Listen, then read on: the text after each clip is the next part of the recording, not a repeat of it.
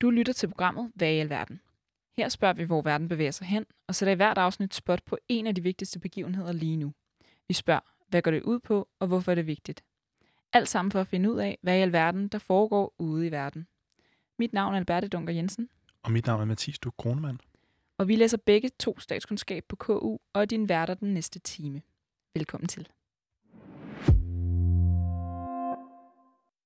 Klimakrisen.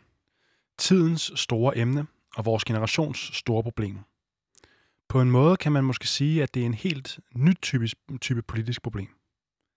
Det er vigtigere, og det er større end noget andet.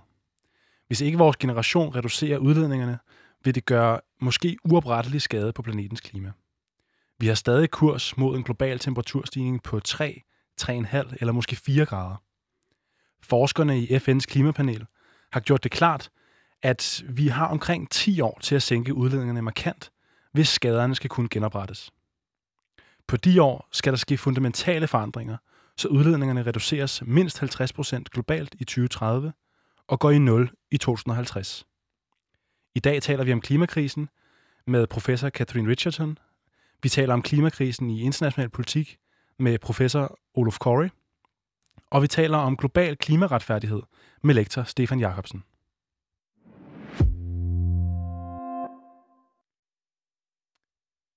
Vi starter med at tale med Catherine Richardson, der er professor og leder af Center for Sustainability Science Center ved Københavns Universitet. Og så sidder hun i Klimarådet, som er det organ, Folketinget har nedsat for at rådgive dem om klimapolitikken. Hey. Goddag.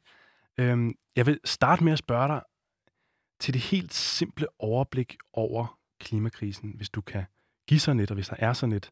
Hvor står vi henne nu? Og måske kan man spørge på den måde, hvor slemt er det? Jamen altså, selve, selve klimaet, det er altså faktisk ret slemt, fordi der sker ikke noget nu. Altså, vores emissioner fortsætter med at stige, så vi har ikke set nogen effekt af den store diskussion, vi har haft i, i samfundet i mange år nu. Men, men når det er sagt, så synes jeg altså, der er meget positivt, der sker altså rundt omkring os, og landene bliver mere og mere ambitiøse, virksomheder bliver mere og mere ambitiøse, og folk bliver mere og mere fokuseret på det her. Så, så jeg tror stadig på, at vi når det, men, men vi skal dele med at komme ud og starte boksen. Du taler i din bog fra 2019 øhm, om en stor acceleration. Det vil sige en Ej, stor... 2020, om jeg må blive. Er den Men fra altså, 20? Den er fra 20. Ja, det er det. Alright. Tak, det er godt. Øhm, jamen, om den store acceleration. Og det synes jeg var enormt interessant. Kan du beskrive for os, øh, hvad, hvad det betyder? Det kan jeg sagtens. Altså siden midten af, af det sidste århundrede, så har der stort set været en eksponentiel udvikling i antallet af mennesker på jorden, i den, altså vores økonomi, vores rejse, vores brug af vand, vores brug af kunstgødning, altså, altså hvor, det, hvor, det, hvor det vokset meget, meget langsomt igennem flere hundrede år. Så de sidste 70 år, så er det gået bare rumf, altså. Og, og det, Samtidig kan vi se, at, øh, at der er en stor ændring i mange ting, der man kan måle på det globale niveau. Det er ikke kun drivhusgas i atmosfæren, det er selvfølgelig mm. også drivhusgas, men det er mængden af fisk, vi tager ud af havet. Det er mængden af, eller den, den omfang af iltsvind i kystnære far, farvand, altså den mængde af akvakultur, vi altså og så videre, så videre, så videre. Og, og, og så, så kan man da godt se, at, øh, at, at altså, de der kurver, de kan ikke bare fortsætte evigt, fordi vi ved, at, øh, at jordens ressourcer er begrænset, fordi vi har set et billede af jorden fra rummet, hvor vi kan se, at der ikke er nogen altså navlestreng. Vi får altså ikke mere, når vi har brugt det. Så vi kan bare ikke blive ved på den måde. Så det er det, den store acceleration, den viser, at wow, vi bruger jordens ressourcer hurtigere og hurtigere og hurtigere i det her, og det kan ses, når vi kigger på jorden sådan overordnet. Mm. Så det er både accelerationen i øh, hvad det, udledninger, øh, greenhouse gas udledninger og øh, og også i andre dele, både, jeg husker, du siger... Øh, i befolkning, BNP, det er vores befolkning. BNP, vores befolkning, altså, altså antal kilometer, vi flyver, ja. altså, det, altså det er bare mere og mere. Og, og det er klart, at det giver en, en det, det har nogle påvirkninger på jorden. Man plejer at sige, at, at den påvirkning, som man har på miljøet med det, man laver, det er en funktion af, hvor mange vi er, hvor rig vi er, og hvilke teknologier vi har, fordi nogle af vores teknologier kan faktisk gøre, at vi ikke behøver at bruge så mange ressourcer. Mm. Men, men, um, men altså den helt store forskel, der har gjort den store acceleration, selvom vi har haft store befolkningsvækst, det er faktisk vores rigdom. Vores rigdom har vokset kolossalt ja. um, siden midten af sidste århundrede. Og, og det synes jeg er spændende, at du tager fat i det, fordi du har jo også tidligere været ude at sige, jeg ved i hvert fald i en artikel i Altinget, at det er jo ikke teknologien, der kan redde os helt. Nej. Så, og det så kan... hvad så? Jamen, altså, det er den måde, vi bruger teknologien, der er interessant. Mm. Det er, altså, altså, jeg kan komme med et godt eksempel. For cirka 15 år siden, så sagde man i EU, politikerne sagde, hov, vi forurener for meget klima med vores privatbilismen. Vi skal have mm. biler, der kan køre længere på liter. Så kommer teknologi, og de laver nogle, nogle biler, der kører længere på liter, og man kan sige, det var godt, det er altså bæredygtigt. Men problemet er, at så satte vi prisen på biler ned i, i Danmark, hvilket gjorde, at vi ændret vores adfærd, så vi køber flere biler, vi kører mere i bil, og end resultat er, at vi påvirker klima mere negativt nu, efter vores nu bæredygtig teknologi, end vi gjorde før. Så derfor kan teknologi ikke gøre det alene. Det skal være en kombination af teknologi og vores eget adfærd. Mm. Og, og det er netop måske det, du siger med at, at komme ud af starthullerne, fordi hvis vi ikke gør det hurtigt, så kan teknologien heller ikke følge med. Er det ikke rigtigt forstået? Altså, man skal jo på en eller anden måde, handler det om ideen om at, at afkoble, hvad kan man sige, vores forbrug fra udledningerne, ikke? Men, ja, men man er, taler er, er, meget... Det, er det en mulighed, tror du? Jo, altså man taler meget om, om decoupling, det vil sige, ja. at, at vi bruger færre ressourcer for vores, for vores velstand. Og på mange måder er, er, er altså, vi kan tale om relativ decoupling. Altså, den, altså der, der har faktisk været næsten 40 procents forbedring i den måde, vi bruger energi nu. Altså den samme mængde af energi brugt på jorden i dag af mennesker, altså udleder 40 procent mindre øh, øh, CO2, end det gjorde for, for um, blot 35 eller 40 år siden. Mm. Men problemet er, fordi vi bruger så meget mere energi, at uh, den totale effekt, det var ligesom med de der biler, den totale effekt, den er altså dårligere. Så vi, hvis vi skulle have... Uh, ja, det og fortsætter det, med at stige. Lige præcis. Ja. Så altså, hvis, altså, altså absolut afkobling, det er, hvor vi rent faktisk bruger færre ressourcer. Og det har vi ikke set endnu. Og, og jeg tror faktisk, vi kan godt komme, vi kan komme et langt stykke hen af den vej ved cirkulær økonomi, hvor vi ikke smider ting ud, men genbruger dem i en anden, uh, en anden form og laver vores møbler videre med nogle, nogle moduler, der kan bygges op på en anden måde, og, mm. og vi går væk fra vores køb og smid væk kultur, men, men, um, men vi er nødt til at begynde at bruge vores ressourcer, som, som, som vi bruger vores penge. Altså ingen af os vil bruge flere penge end højst nødvendigt for at købe en vare eller en tjeneste, men vi, køber, eller vi bruger alle sammen flere ressourcer end nødvendigt er for at opretholde vores livsstandard. Og det bliver vi nødt til at ændre. Mm. Så altså tror du, det er realistisk, og hvad kan man... Jeg tror 100% på det. Ja. Altså, det er, vi, altså vi, vi er under enorm pres. Altså, vi står med ryggen mod, mod mur og en kniv til struben. Mm. Men, men når det er sagt, så, så siger man også rigtig mange positive tegn og folk er rigtig um, optaget af det. Og der er altså der er noget. Det er ikke kun Danmark, der har meget ambitiøse lovgivninger og, og, og målsætninger på klima front. Men vi bliver nødt til at gå bort fra den idé, at vi opfinder mm. en løsning, altså en teknologisk løsning på det hele. Vi skal, vi skal tænke på at omstille den måde, vi gør ting på. Mm, den måde, vi køber som du på. Ja. Lige præcis. Ja. Fordi lige nu ser det jo stadigvæk ud som om, at vi er på vej mod de tre grader hvis vi ikke ja, gør faktisk, det her? Faktisk lidt mere. Wow, faktisk altså, det kommer mere. an på. Ja. Altså, hvis, hvis nu alle lande gør det, de officielt har meldt ind til Paris-konventionen, så, så, eller Paris, Paris-aftalen, så, så vil det være lidt over 3 graders temperaturstigning. Men mange lande, herunder også USA nu, og EU og England, har meget, meget uh, mere ambitiøse målsætninger, som de endnu ikke mm. har målt, meldt ind, og vi mm. regner med, at de vil melde dem ind her i Glasgow her i år. Mm. Og det skulle godt bringe os godt under de tre stadig ikke under to, men, men det burde, mm. hvis de overholder, det burde bringe os under tre. Det er en god ting. Det er en fantastisk ting. Det er ikke godt nok, men det går i den rigtige retning. Men det går, det går i en retning, og vi ved at komme ud af starthullerne, som du sagde før. Men hvis det nu alligevel ikke går hurtigt nok, de konsekvenser, som vi står overfor, kan du riste dem op kort? Jamen altså, ingen ved med sikkerhed, Nej. hvad der vil ske, men mange mener, at hvis temperaturen kommer op til 4, 5, 6 grader, varmere end præindustriel, så vil vores civilisation eller vores kultur, som vi kender det, ikke kunne fortsætte. Fordi det vil være store områder på jorden, som er simpelthen for varme for mennesker. Vi vil have færre områder, hvor vi kan altså dyrke afgrøder. De afgrøder, vi vil dyrke, vil lave mere kulhydrat og mindre protein. Det vil sige, det vil være dårligere for os. Vores mm.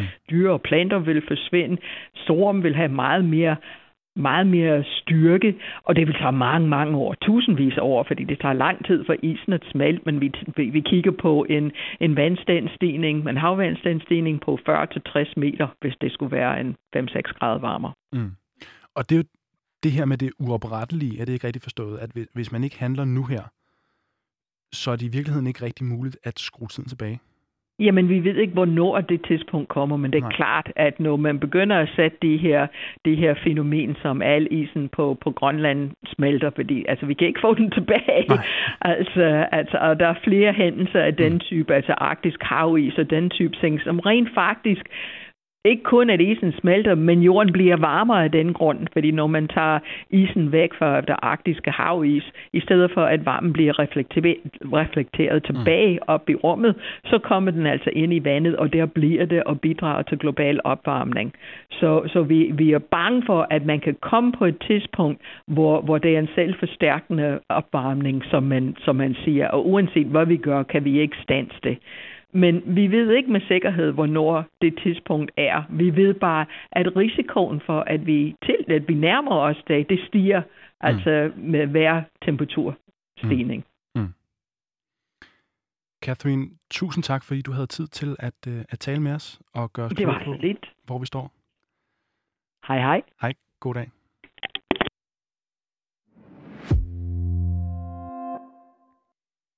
Mathis, jeg ved, at du har bekymret dig meget om klimaet, siden du startede på studiet. Øhm, og Catherine, hun taler jo om, at øh, det godt kan være, at vi er mere på rette vej, end vi har været tidligere. Men hun siger også noget om, at det i hvert fald ikke er teknologien alene, der kan redde os. Hvad tænker du om det? Altså, jeg vil i virkeligheden nok erklære mig enig med Catherine langt hen ad vejen. Øh, og det kan måske virke ukontroversielt, og det er det jo nok også. Men øh, det er jo klart, som hun siger, at vi skal, vi skal bruge noget energi, øh, og den energi er enormt vigtig, at den begynder at komme fra bæredygtige øh, hvad hedder det, ressourcer som vind og sol. Øhm, samtidig så har hun jo også ret i, at vi kan ikke nå hele vejen med det. Der bliver nødt til at ske en mere grundlæggende forandring af vores samfund, sådan så at vi begynder at forbruge mindre, i hvert fald i den rige del af verden. Det skal vi jo tale mere om senere. Øhm, så, så det er det her turægget svær, hvor vi bliver nødt til at omstille mm. os øh, vores energiforbrug øh, til, til bæredygtige øh, ressourcer, samtidig med, at vi bliver nødt til at sænke vores forbrug, sådan så at vi øh, jamen, kan komme til hurtigt at få den her øh, store omstilling. Øh, det er i hvert fald ja. min tanke omkring det, og det er i virkeligheden også meget det, Catherine Richardson var inde på. Ja. Ja, jeg tror, at sådan, selvom jeg er langt hen ad vejen og som du også siger, ukontroversielt nok også er enige i, at det er svært at forestille sig en verden i dag med, med på det sted, det sted, vi er, hvor vi ikke har brug for energi. Ikke? Øhm, men det er samtidig også svært at forestille sig, at hvis man hvis alle de mennesker, der i dag nærmest ikke har noget energiforbrug, også skal få adgang til det, ikke? Altså skal få adgang til nogle levestandarder, der minder om vores, hvilket jo på mange måder, altså man må, man må opfatte som retfærdigt, at de også har, har lyst til hvordan selv med ny teknologi, altså det, det er jo fuldstændig vanvittige fremskridt, man skulle se i teknologien for, at, at det vil være muligt både at Jamen, så kan det godt være, at vi sænker vores, vores øh, hvor, eller ændrer vores vaner på en måde, der gør, at vi forbruger lidt mindre energi, og energien samtidig bliver mere effektiv. Mm. Men hvis der samtidig er mange millioner mennesker, der også begynder at hæve deres energiforbrug, fordi de får bedre levestandarder, så, så det er svært at forestille sig en måde, hvorpå det kan være bæredygtigt. Ikke? Altså, jeg tror også, så derfor er jeg nok lidt mere over i den lejr, hvor jeg tænker, at, sådan, at en rigtig stor del af den ændring, man også må se, er nødt til at være i adfærd og, og tilgang til, hvordan vi lever livet som mennesker, hvordan vi, vi lever i, i, i fællesskab med naturen og, og andre arter og alt sådan Ja. noget. Ikke? Altså sådan en mere radikal Helt ændring af livsstil også, tror jeg lidt mere, jeg ligger over i. Ja. Og det, det er jo, øh, altså, ja, og det er jo super interessant. Jeg tror bare, jeg, jeg, det er så svært at lægge den der, øh, fordi det på en eller anden måde bliver det jo også hurtigt en rimelig indele, øh, sådan, øh, hvad hedder det, individuel øh, ting, ikke? Hvor, Mm. hvor så skal man til at spise mindre kød, og man skal til mm. at flyve mindre, og man skal, alle de her ting, som, som man jo taler meget om. Øhm, men når det handler om investeringer i bæredygtig teknologi, mm. så bliver det jo lynhurtigt en meget politisk ting, ikke? Så det bliver noget, man kan kræve af politikerne, I skal gøre det her. Så på den måde synes jeg også, det er sådan lidt opbyg, opbyggeligt på den måde, at man kan, man kan ligesom gå ud, og man kan gå på gaden og Mm. sige, hør her, vi kræver, at vi får noget bæredygtig energi her og nu. Ikke? Ja. Øhm, og, og på den måde er det jo også, øhm, at, synes jeg i hvert fald, det er super centralt, at det bliver til et politisk emne, snarere end det måske bliver til et, et, et, et individuelt emne. Ja.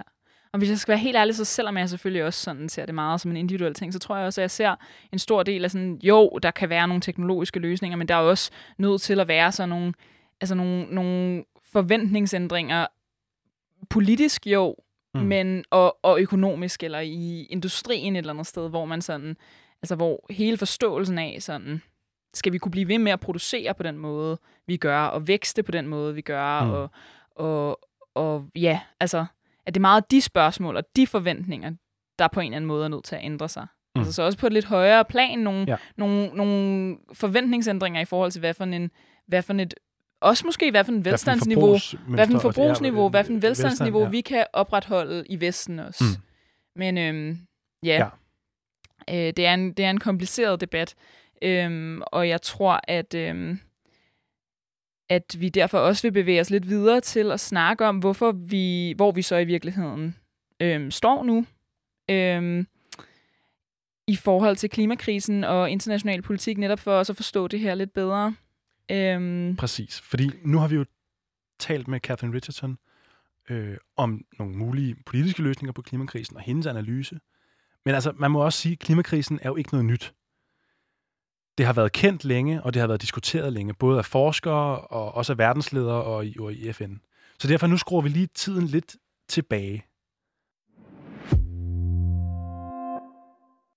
Fordi første gang, der for alvor blev besluttet og gjort noget ved den globale opvarmning, var i 1997 med Kyoto-protokollen. Især den amerikanske vicepræsident Al Gore var stor fortaler for aftalen, der forpligtede en række industrialiserede lande, der underskrev aftalen, til at reducere deres drivhusgasudledninger med 5% i forhold til 1990.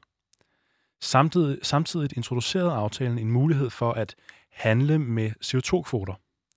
Det vil helt kort sagt sige, at industrialiserede lande som USA og Europa øh, kan købe kvoter, der gør det muligt at udlede mere CO2 selv, men betale for, at en anden stat udleder mindre.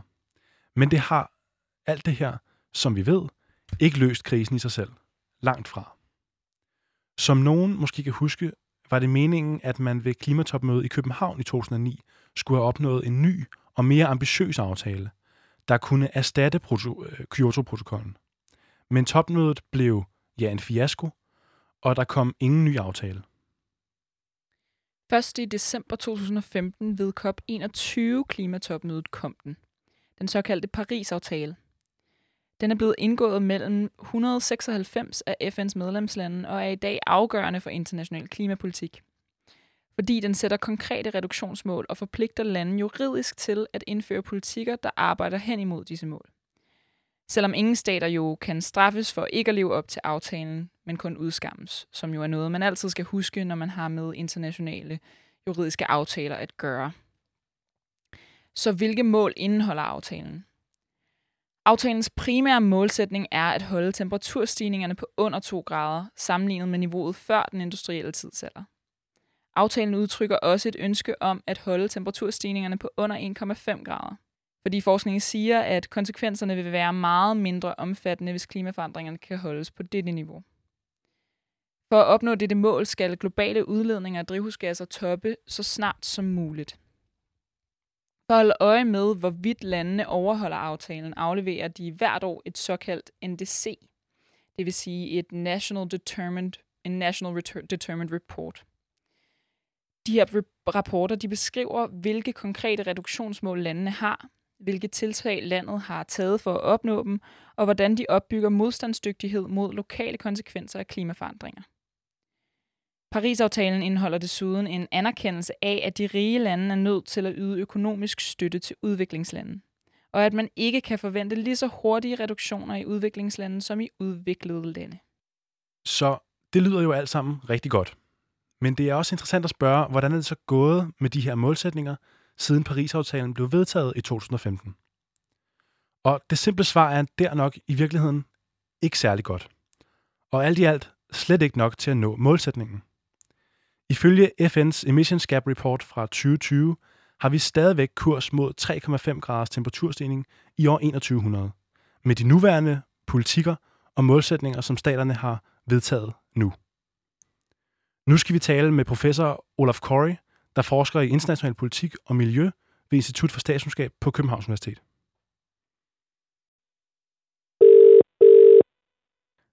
Nu, vi har nu Olaf Corey med øh, på en telefon. Hej Olaf. Hej så. Hej. Øhm, jeg er glad for, at du har tid og lyst til at, til at tale os her med os her i dag. Det er helt i orden. Vi skal Fedt. se, hvad vi kan, hvad vi kan gøre. Hvad vi kan, hvad vi kan få ud af det. Jamen, jeg vil starte med at spørge dig. Øhm, Paris-aftalen forpligter jo staterne, øh, der har underskrevet den, til at reducere udledningerne så meget, at vi holder den globale temperaturstigning under de der to grader. Alligevel har ja. vi jo stadigvæk en kurs mod en 3, 3,5-4 grader. Og nu ja. stiller jeg dig så det sværeste spørgsmål, jeg næsten kan forestille mig. Øh, hvorfor tror du ikke, der er sket mere?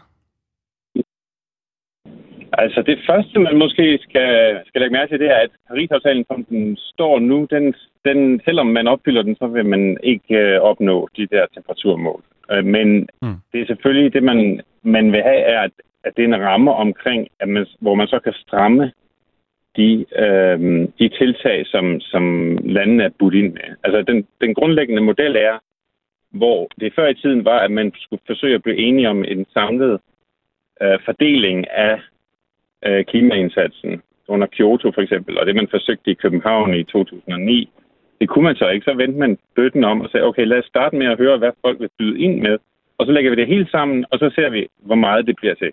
Mm. Øhm, og så derfra, så kan vi så prøve og så forhandle os frem til, hvem giver så noget mere. Det er sådan ligesom, ligesom en, en slags udrunde nærmest. Mm. Og i, i Paris nåede man et rigtig langt stykke af vejen, og man fik alle med, og det var ligesom hovedmålet med det, det var, at vi ligesom fik alle med. Så, så det er lidt unfair at sige, Paris har ikke løst problemet. Paris er, er, er jo bare et skridt på vejen. Og, og det, der forhåbentlig skal ske i Glasgow, det er, at, at landene skal så øge deres øh, det, de byder ind med, det de siger, de vil reducere med. Ja. Men det var ikke helt det, du spurgte om. Det ved jeg godt. Du har spurgt om, Nej, hvordan kan det være, at vi stadigvæk styrer Ja. ja, lige præcis. Altså med andre ord, øh, hvorfor er det, at, at staterne og de internationale, internationale organisationer ikke, ja. ikke har kunne gøre mere eller tidligere? Ikke? Hvorfor vi stadigvæk ja. har den her kurs?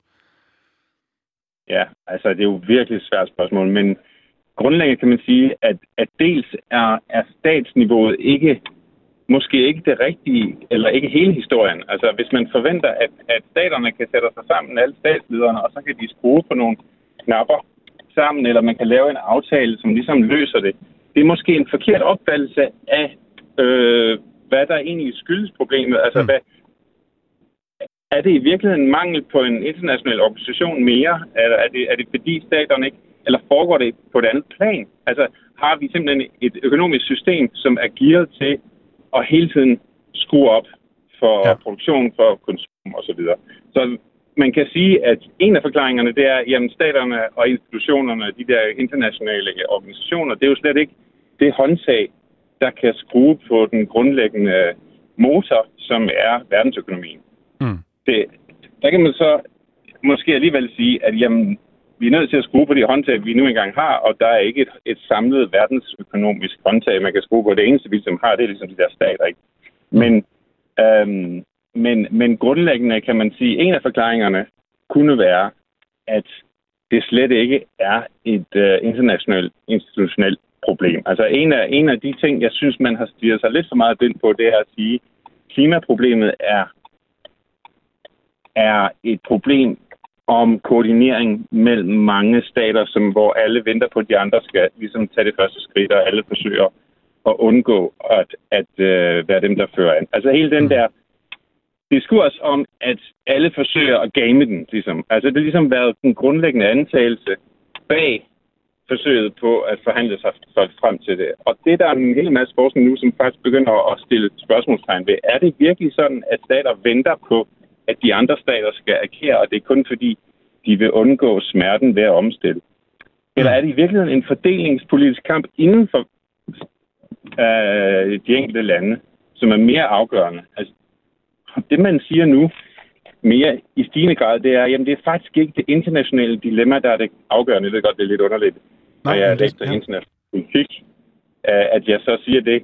Men øh, der har været lidt for meget fokus på, at der er det her, det her spilteoretiske, mm. hvis man kender det begreb. Altså den tanken om, at alle sidder og venter på, at de andre skal, skal, skal ligesom tage det største skridt. Mm. Men sådan fungerer det faktisk ikke. Historisk set, der har det ikke påvirket de andre lande. For eksempel, da Trump han meldte ud, at nu meldte de sig ud, så var der ikke en hel masse andre lande, der sagde, Nå, men så vil vi også slappe af. Mm. Altså, så man har ligesom fokuseret rigtig meget på at få alle lande med på en kæmpe stor global aftale, når i virkeligheden handler det måske om at få en 6-7 store lande mm. til at koordinere deres indsats, ikke bare i forhold til, hvem der skal tage det største slag, men i forhold til at komme til bunds i, hvilke indrigspolitiske modstandere har de. For, for eksempel i Danmark har vi landbruget for eksempel, som helst ikke vil snakke om øh, alt for store indgreb. Øh, altså, der er nogle fordelingspolitiske konsekvenser af klimaindsatsen. Ja. Så selvom man som land samlet set kan vinde på det, så er der nogle politiske dynamikker inde i hvert land, som måske er mere, øh, måske betyder mere. Så, så jeg mm. tror måske, man har fokuseret lidt forkert. Det jeg hørte dig sige lidt, Olof, det, det er det her med, at når man, i virkeligheden så er der nogle, nogle store stater, hvor der er nogle interne problemer, fordelingspolitiske problemer, altså økonomiske problemer, hvor man skal mm. tage nogle kampe, som man måske ikke har været villig til, eller nogle konflikter i forhold til at reducere, øh, hvad hedder det, sit forbrug måske, og reducere, øh, hvad hedder det, eller ændre sin, øh, sin måde at producere på, og så videre, som man, ja. som man ikke har gjort endnu? Ja. Mm. Altså det, man har gjort, det er, at man har, man har øh, overvurderet smerten og undervurderet fordelene ved at lave klimaomstilling mm. øh, helt generelt. Og øhm, det, at man har ligesom gået ud fra, at det var et internationalt problem med at fordele smerten, ligger ligesom den antagelse til grund, at det hele gør ondt, og at mm. alle skal forsøge at undgå det, og så skal vi forhandle om, hvem der skal have mest smerte, kan man sige. Øhm, I stedet for at se på, jamen, hvem er det inden for vores samfund, som faktisk sidder på og har fordele af det nuværende system, og hvordan laver vi en øh, politisk mobilisering, som kan løse op for de forandringer, som vil føre til fremgang på klimaområdet. Øh, mm. Hvordan, hvordan mener du det? Hvordan, hvordan, hvordan kan det ikke gøre ondt? Nå, men man har jo fundet ud af også, at, at der er rigtig mange øhm, positive bivirkninger ved det. er også noget, den danske regering synes jeg er meget god til at, mm. øh, i hvert fald lejlighedsvis, til at fremhæve, at, at grønne omstilling er ikke nødvendigvis samlet set dårligt for et samfund. Det vil altid gøre ondt på nogen, fordi al forandring gør ondt på, på dem, der ligesom på den øh, fordeling, man nu engang har. Mm. Øhm, men for eksempel sidder jeg i bilkø nu. Øh, jeg, jeg er i, Storbritannien, hvor ja. man ikke rigtig har så meget offentlig transport og sådan noget. Jeg har faktisk ikke noget valg, om jeg vil tage bilen eller ej. Mm. Øhm, fordi man har prioriteret privat, øh, privatbilisme. Så hvis man havde nu ført en mere øh, en grønnere politik, så havde jeg måske haft nogle andre muligheder. Så har der ikke været så mange biler, så meget trafiktæthed, så har der ikke været så meget forurening osv. Altså, der er jo mange øh, co-benefits, kalder man det. Altså, mm. hvor, hvor du, du både vinder, og det er nogle win-wins samlet set, men fordi der er nogen, der taber, og de måske har, har øh, stærke politiske øh, lobbyvirksomheder, så sker det ikke. Um, ikke fordi det ikke er kollektivt rationelt for det land eller det samfund, men fordi der er en fordelingspolitisk kamp, der skal kæmpes, før man kan komme igennem med sin klimapolitik. Dermed ikke sagt, at der ikke er ting, der, der gør ondt. Det er der selvfølgelig. Mm. Øh, også kollektivt set. Og der er også noget, nogle af dem, øh, hvor du simpelthen på den kortere bane skal, skal ud med nogle udgifter, du skal have nogle investeringer osv., for at så på lang sigt øh, kollektivt vinde. Men altså, det, det er man vant til. Når man bygger en bro, så ved mm. man, det går ondt, fordi det koster øh, det blege lige når man køber den, men så, så til gengæld har man så den bro i flere generationer forhåbentlig ud i fremtiden. Um, så alle, alle omstillinger, alle investeringer, de er ligesom en kamp mellem den nuværende skatteyder eller den nuværende borgers interesser øh, mm. og fremtidens generationer også. Mm. Så altså, det du problematiserer lidt, det er de her store internationale aftalers evne til i virkeligheden at, at, at, at nå målene. Og, men hvordan, altså for nu nævner du de her, at der skal, der skal ske nogle øh, sådan økonomiske forandringer inden, internt i nogle af de store stater. Hvor, mm. hvordan, hvordan går den vej? Hvordan... Så der, der skal internationalt samarbejde til for at fremme de interne økonomisk, politiske, øh, samfundsmæssige forandringer, der skal til i hver stat. Så, så der er en international koordineringsrolle, men jeg mener bare, at man har, man har forstået den lidt skævt. Man har forstået den kun som en fordeling af nogle, af nogle under- eller af noget, noget grønne omstillingsomkostninger.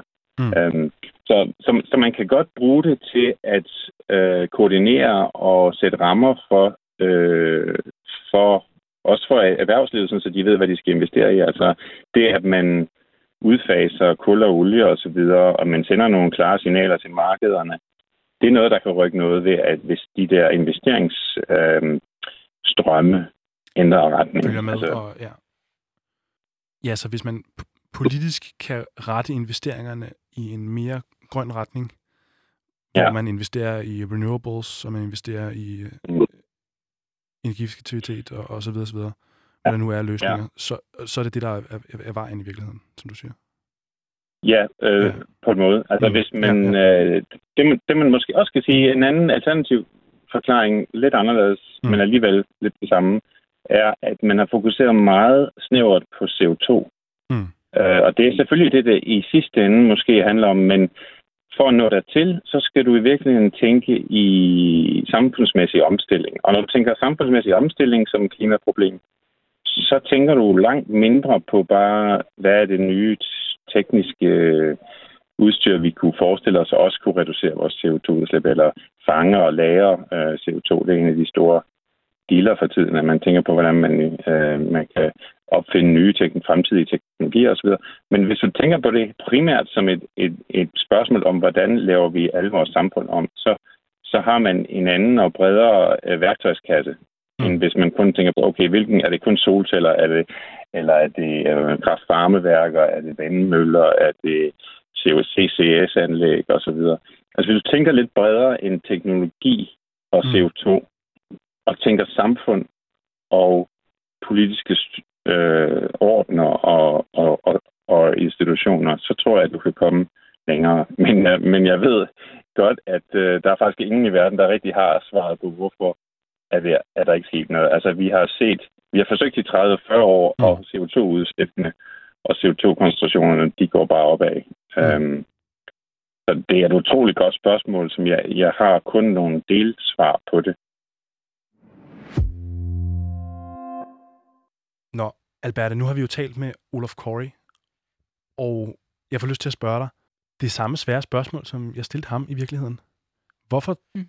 tror du stadig, at vi har kurs mod de 3-4 grader? Mm, altså, Olaf Curry sagde jo det her med, at, øhm, at det i virkeligheden nok ikke er så meget et spørgsmål om international politik, men et spørgsmål om global økonomi, ikke? Eller verdensøkonomien, eller nu kan jeg ikke lige huske præcis, hvad ord han brugt, men, men, øhm, men i hvert fald et spørgsmål om økonomi langt hen ad vejen. Mm. Øhm, og jeg tror, at ja, altså man skal jo så selvfølgelig forstå det som, som at en stor del af det er, der er noget, der er politisk velvilje et eller andet sted. Altså, man har prøvet, i hvert fald siden Kyoto-aftalen, og få stablet en eller anden form for aftaler på benene. Og de her aftaler har så måske til at starte med ikke været ambitiøse nok, og er blevet mere og mere ambitiøse, og særligt med Paris-aftalen, men der har været, altså den måde økonomien hænger sammen på, og de interesser, der er, og det faktum, at vi, vores samfund og vores livsgrundlag på en eller anden måde er indrettet ud fra en idé om, at man er nødt til at blive ved med at have vækst, ikke? Øhm, har gjort det rigtig svært at leve op til de her mål. Og når du siger vækst, så mener du, at når vi forbruger mere, så udleder vi også mere i virkeligheden, og de to Ja. ting hænger sammen.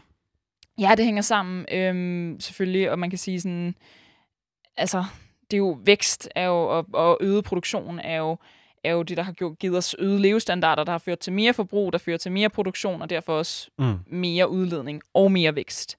Øhm, og det, er jo- de, de, derfor hænger de to ting jo sammen. Det er rigtig svært at blive ved med at vækste, uden at blive ved med at udlede. Mm. Og det er jo sådan, verdensøkonomien fungerer.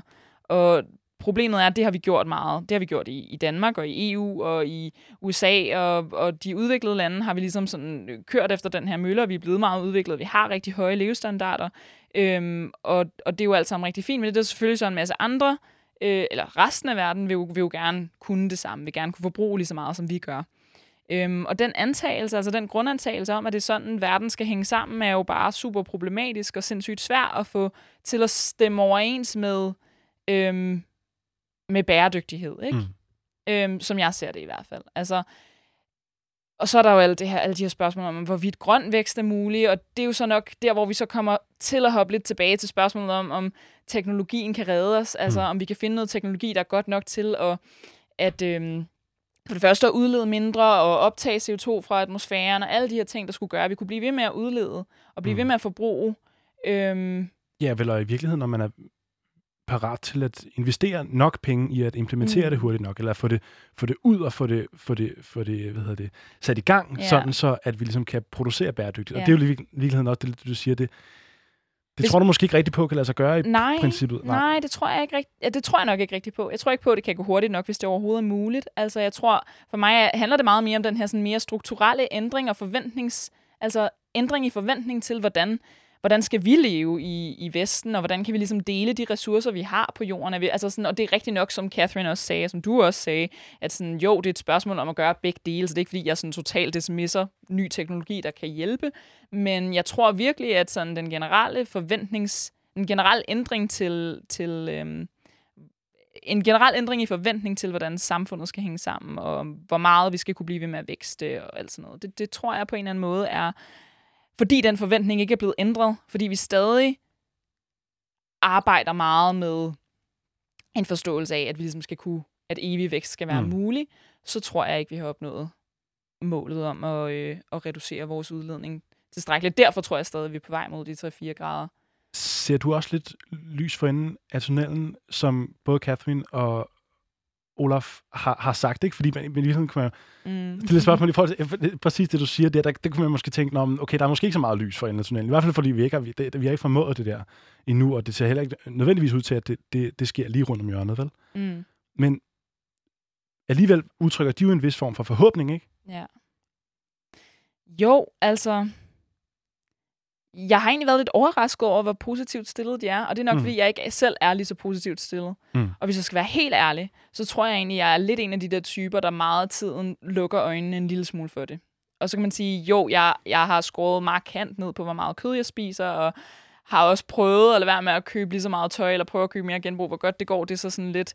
Men altså, men, men jeg tror, jeg er lidt en af dem, der sådan lukker øjnene mere for det. Og nej, jeg ser nok ikke helt. Det er nok, fordi jeg, jeg er bange for, at jeg ikke ser lys for enden af tunnelen på en eller anden måde. Mm. At, jeg, at jeg ikke rigtig føler, at jeg ser de ændringer ske. Altså de, de, de forventningsændringer, jeg tænker er nødvendige for, at vi skal kunne opnå målene. Altså en forventning om ikke at... at, at altså i virkeligheden en forventningsændring i forhold til sådan ideen om, om vækst. Ikke? Altså det tror jeg nok ikke så meget på. At, at, og den sker ikke rigtigt. Altså den, den ændring sker ikke, så derfor nej, ser jeg nok ikke helt. Er jeg nok ikke helt, så positivt indstillet, selvom jeg vildt gerne vil være det. Mm.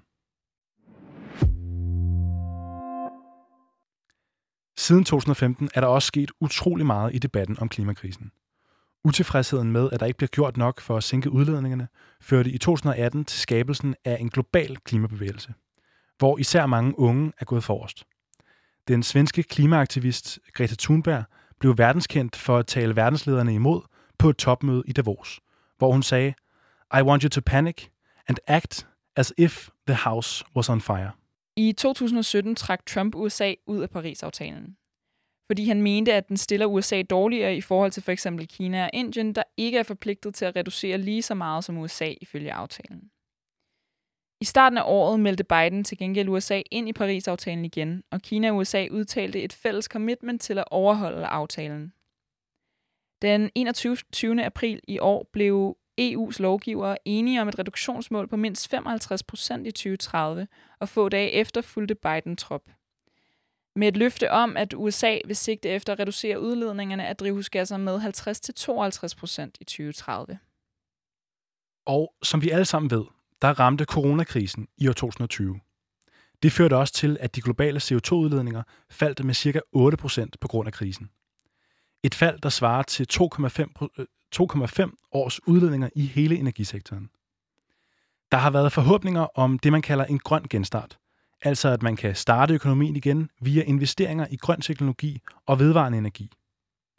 Men ifølge en ny rapport fra International Energy Agency, ser det ud til, at udledningerne altså er begyndt at stige igen, og vil fortsætte i 2021, og igen kom på niveau med 2019.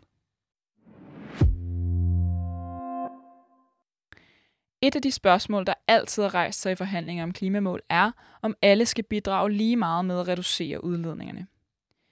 Det er et problem om retfærdigheden i, hvem der skal have lov at udlede mere, hvem der skal tage konsekvenserne, og hvem der har det største ansvar for krisen. Altså et spørgsmål om klimaretfærdighed. Det vil vi nu tale med Steffen Gårdsmand Jacobsen om. Han er lektor på Institut for Kommunikation og Humanistisk Videnskab på RUK og beskæftiger sig med netop klimaretfærdighed. Hej Stefan. Hej. Hej. Tusind tak, fordi du vil tale med os. Jamen, øh, det er en glæde. Ja, øhm, vi kunne godt tænke os at blive lidt klogere på begrebet klimaretfærdighed. Øhm, så jeg vil starte med at spørge dig, om du kan fortælle os, hvad klimaretfærdighed er.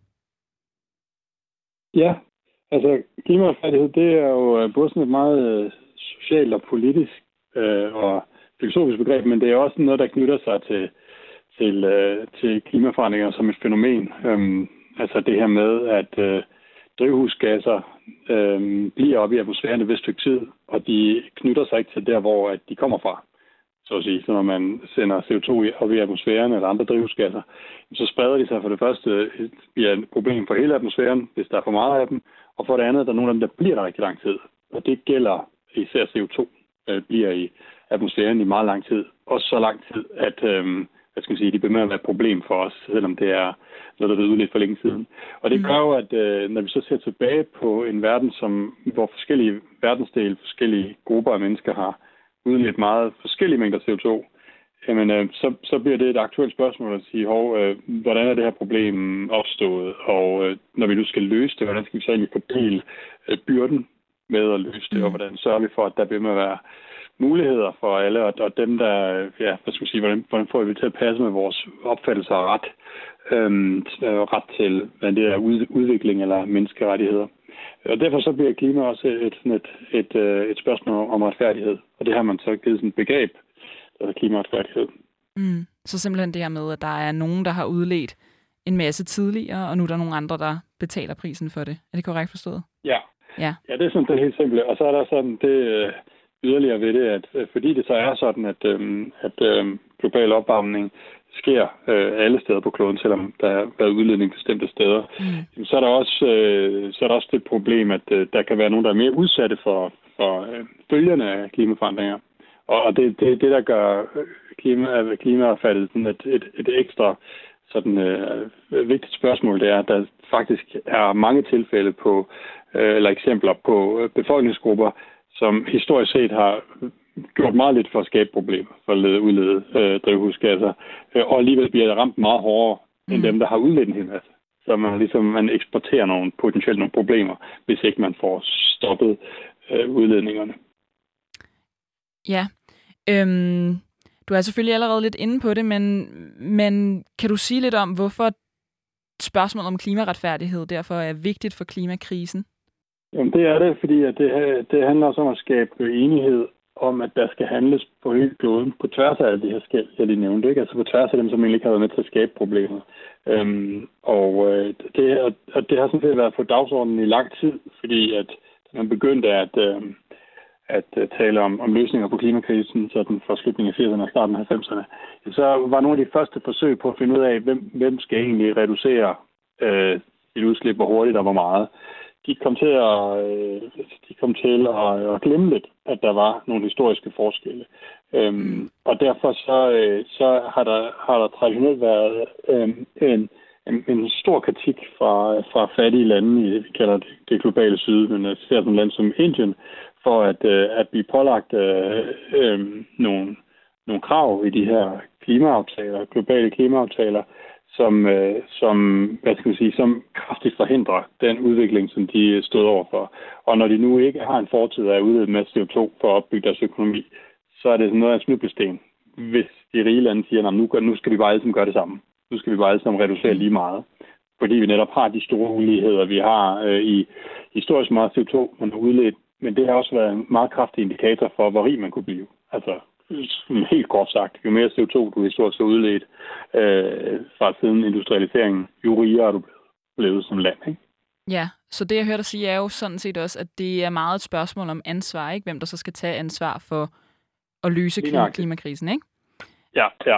Det er, helt, det, er jo, det, det er helt centralt, ikke? Altså, at, øh, at det med at sige, hvem skal reducere hvor meget og, og, og hvor hurtigt osv., det er jo det kommer tilbage til det her spørgsmål om, hvem har, hvem har ansvar for at gøre mest. Ikke? Det er faktisk blevet ret mainstreamet, sådan at der er ret mange NGO'er øh, over hele verden, der nu snakker om klimaretfærdighed, og, og ligesom bruger det begreb så for at beskrive, hvad det er, de laver fra et civilsamfunds øh, øh, synsvinkel. Ikke? Men, men den der store globale bevægelse, hvor man havde forventning om, at det gik øh, hurtigere, som var endnu mere sådan aktivistpræget, end, øh, øh, altså omkring klimafærdighed, det, det, det, det blev ikke lige til noget første bølge. Nu er det som om, nu er der en ny, ny bølge øh, på vej der, fordi det der bliver brugt så bredt, og der er så mange øh, af, de, øh, af de forskellige øh, klimabevægelser for græsrødder, der bliver ved at trykke på at sige, det, det skal vi altså have længere ind i forhandlingerne. Øh, så, så vi har det i, øh, som en del af Paris-aftalen, som noget, der bliver noteret, at noteres, at der er mange, der mener, at klimaretfærdighed er et vigtigt spørgsmål. Ikke? Men det er ikke sådan blevet til, til, til det, man laver direkte forhandlinger på. Så, samtidig så har vi mere og mere viden om det øh, fra, fra videnskaben. Altså der bliver lavet flere og flere øh, og relativt klare beregninger på, hvad det, hvad, hvad det er, vi står for. Altså hvem der egentlig er udledt øh, hvor meget og hvornår. Ikke? Øhm, så der er både selvfølgelig statistisk øh, videnskab på, hvem har egentlig hvem har egentlig udledt mest. Ikke? Altså, øh, det, det har vi masse viden på nu, og så har vi også begyndt at have et videnskabeligt sprog om, hvem, hvem skylder sig. Altså, hvordan kan man gøre op? Og det kan man gøre på forskellige måder. Man kan vurdere i forhold til budgettet, CO2-budgettet, hvor meget har vi tilbage og give af, så hvad, hvad er det for en kage, vi skal dele mellem os, ikke? Hvis vi har det, så kan vi også så kan vi ligesom kombinere det med retfærdighedsprincipperne. Ja. Der er også nogen, der bare har kigget på, hvem, hvem har egentlig været over verdensgennemsnittet øh, i forhold til lande. Øh, hvilke, hvilke lande har været langt over verdensgennemsnittet for CO2-ledning, for at se, for at ligesom gøre det klart, hvem har egentlig mest skabt det her problem. Så, så det er som om, vi opbygger en masse viden og noget pres på institutioner, men, men det er stadigvæk øh, sådan, få det helt ind i de politiske kredser, især også i beregnet i forhold til, hvordan vi skal vurdere hensyn til økonomi øh, og den slags. Der er, vi, der er vi ikke nået så langt endnu. Ja, så det jeg hørte dig sige er, at det er rigtigt nok, at tidligere har det ikke fyldt, og det er begyndt at fylde mere. Det fylder måske stadig ikke nok, men øhm, altså Paris-aftalen gør jo også i hvert fald noget for at prøve at integrere en eller anden form for retfærdighedsprincip, ikke? ved at, at muliggøre eller tillade, at øh, ulande udleder eller reducere deres udledninger mindre end, end industrialiserede lande, og ved at ligesom sørge for, at udviklede lande skal give en eller anden form for støtte til ikke udviklede ja, lande. Så kan, kan du komme med en kort vurdering af, om det ligesom er altså, tilstrækkeligt retfærdigt? Helt tilbage fra starten af klimaforhandlingerne, en eller anden anerkendelse af, at, at øh, ansvaret for klimaforandringer var et, øh, var et fælles, men differentieret ansvar. Ikke? Så, så det er ikke fordi, der er slet ingen øh, ligesom du siger. Det, det fordi der slet ikke har været nogen drejning. Men når vi snakker klimafærdighed, så er det som om, at der prøver vi sådan at sige, altså, der prøver vi sådan at sige, okay, det, der, der skal et, nogle spadestik dybere, øh, hvis der fortsat er en klar fornemmelse af, at der foregår uretfærdigheder, så er det i hvert fald også en, noget, der holder os, øh, holder os tilbage. Ikke? Og jeg tror, altså i forhold til, hvad der sådan øh, skal til mere, øh, jamen, altså, så tror jeg egentlig, at øh, jeg tror, den her, jeg vil nok kalde det en anden bølge af civil civilsamfunds, øh, øh, civilsamfundets øh, øh hvad skal sige, mobilisering omkring klimaretfærdighed, den er i gang, og den tror jeg ikke, vi har set øh, toppen af endnu. Så, øh, så, så jeg tror, der kommer til at ske rigtig meget på den her front. Og jeg tror også, nogle af de der, altså der er forskellige nye former for at øh, kræve hurtigere klimahandling, øh, som jo egentlig også vil give et, et klima, mere klimaretfærdigt resultat. Ikke? Det pres, der er på øh, fra aktivister i både øh, England og Tyskland og USA, øh, vil jo at kræve også en hurtigere øh, øh, national handling. Ikke? Og der, der, der snakker vi også om nogle af de lande, der historisk har, har haft et meget stort CO2-udslip. Så der er flere forskellige bevægelser, der, der gerne vil sætte mere pres på, at de her lande øh, mm. øh, kommer mere ind i kampen, så at sige. Ikke? Eller ser ja. det her perspektiv af, at det virkelig ligger på deres skuldre at lave en, en stor, øh, omfattende transformation, der kan give store reduktioner af CO2. Ja, og helt til sidst her, øhm, når de her bevægelser og de her tanker om retfærdighed, tror du, de når politikerne? Jamen, det ved jeg, det, det, det ved jeg, de gør. Altså, blandt andet fordi, at øh, hvis vi ser på den danske klimalov, så, så er der jo øh, for eksempel nævnt det her med det historiske ansvar til Danmark. Mm. Der, der er bare ikke sat tal på, og det er heller ikke særlig godt afspejlet i vores klimamål.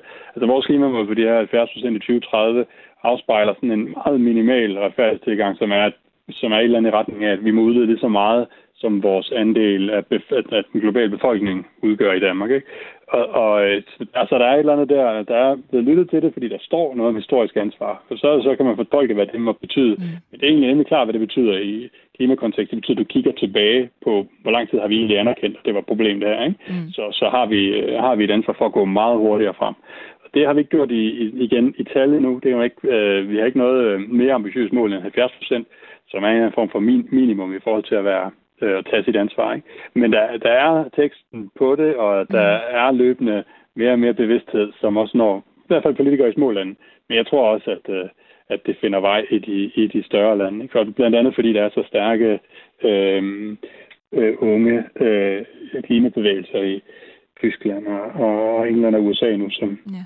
som, som også har det her perspektiv med. Stefan, tusind tak, fordi du vil være med, og tusind tak for, dit, for at give dit perspektiv. Okay, Mathis. Så problemet er, at der er nogle lande i verden, der historisk set har udledt meget mere end resten af verden. Og samtidig er det også de lande, der i dag, hvor befolkningerne i dag forbruger mere, og derfor også er det også de lande, der udleder mere. Øhm, samtidig er der resten af verdens lande, som har lyst til at kunne forbruge på den måde, vi gør, og have den samme levestandard, som vi har, har lyst til at kunne have den samme vækst, alt det her. Vi er ikke villige til at give op på vores levestandarder, og de er ikke villige til at give op på deres drømme om at opnå de samme levestandarder. Mm. Så hvordan, hvad gør man? Hvem skal gå på kompromis? Hvordan løser man det? Så, så det skaber den her problemstilling med, okay, skal Vesten så gå markant på kompromis med vores levestandard? Eller hvad? Mm. Øhm, og ja, måske. Men synes du det, egentlig? Ja, det synes jeg. Ja. Men det er klart, at vi kommer altid til at bruge energi, så derfor så er det også for mig en meget vigtig ting at sige, at det man måske allermest kan presse politikerne til, det er at lave investeringer i, øh, i vedvarende energi, sådan så at vi død og pine hurtigt får omstillet vores øh, energisystem til grøn energi. Og ikke biomasse og ikke alt muligt andet. Rigtig grøn energi, vindmøller, solenergi. Mm. Sådan så, at de her udledninger bliver bragt markant ned hurtigt. Og det er jo meget svært at stå her og lave et regnskab for det. Men for mig at se, er der ikke nogen tvivl om, at det ikke kan ske så hurtigt, at man ikke også bliver nødt til at ændre sit forbrugsmønster og gå på kompromis måske, hvis man kan kalde det det, med sin levestandard. Men samtidig synes jeg også bare, at det er, er så vigtigt, at fordi at man i netop de lande, som har udledt, udlæst, udledt mest øh, i Vesten, og som man kan kalde de rige lande, ikke? Øhm, de har kapitalen, og de har muligheden for at lave de her investeringer og gøre det hurtigt. Så derfor så synes jeg, at, mm. at det er det, der er enormt centralt. Mm. Ja, man kan sige, det er også ret, altså det er ret svært, ligesom nu siger du, vi har, vi kommer altså til at bruge for energi, og det, det, det er jeg jo sådan set enig med dig i, selvom vi har fået etableret, at, at, at jeg måske har en, øh, en lidt mere negativ holdning til, hvor meget teknologien kan løse, så er det jo også svært, at, og det er svært at forvente, at når, okay, vi vil også gerne have, at, at, at Afrika, for ligesom at være lidt, lidt, øh, lidt uspecifik, øhm, eller at, at fattige lande i Afrika, de også har mulighed for at blive udviklet. Ikke? Mm. Og vi vil gerne have, at, at øhm, verdens fattigste får bedre levestandarder. Selvfølgelig. Og det fører til mere produktion og alt det her. Men kan man så forvente, at, at stater, der i forvejen er både politisk svage og økonomisk svage, og som måske i virkeligheden har rigtig meget brug for at bygge kapacitet i deres sundhedsvæsen og øhm, lave sociale sikkerhedsnet og alle mulige andre ting, der er langt højere prioriteter end at bygge vindmøller og sætte solcelleanlæg op og sådan noget. Kan man ligesom forvente, hvis, hvis kul og olie og, og ikke bæredygtige former for energi er mere øhm, er de billige og nemmere løsninger for de lande. Kan man så forvente, at det er det, de skal gøre? Kan man forvente det, det samme fra U-lande, som man kan fra vestlige lande, der ja. bør omstille Jamen altså, pronto? Kort sagt, nej jo, mm. for mig at se. Altså, man bliver jo... Det er også derfor, altså, den store ulighed i udlændinger fører også til et tilsvarende stort ansvar, som, øh, hvad hedder det, Stefan siger, ikke? Mm. Hos Vesten, til at bringe udledningerne markant ned så hurtigt som muligt. Samtidig så kan man jo også håbe, at den vækst, der, der sker, at den vækst i, i hvert fald energiforbrug jo også, øh, der sker i mange udviklingslande, i højere grad bliver baseret mm. på bæredygtig energi, fordi forhåbentlig, at det bliver billigere at producere en vindmøllefarm, øh, end det bliver at, øh, hvad hedder det, øh, at starte et, et kulkraftværk. Ikke? Altså, mm. at, at prisen simpelthen på bæredygtig energi også falder, sådan så at det i virkeligheden også er en, en god investering. Så, hvor er vi endt med det her afsnit? Vi har talt om klimakrisen. Et emne, der er mere end noget andet er definerende for vores verden i dag. Og måske det eneste emne, der for alvor kan blive afgørende for hele menneskehedens fremtid. Vi håber, at du blev klogere, og vi håber, at du selv vil engagere dig i debatten om klimakrisen. Tak fordi du lyttede med.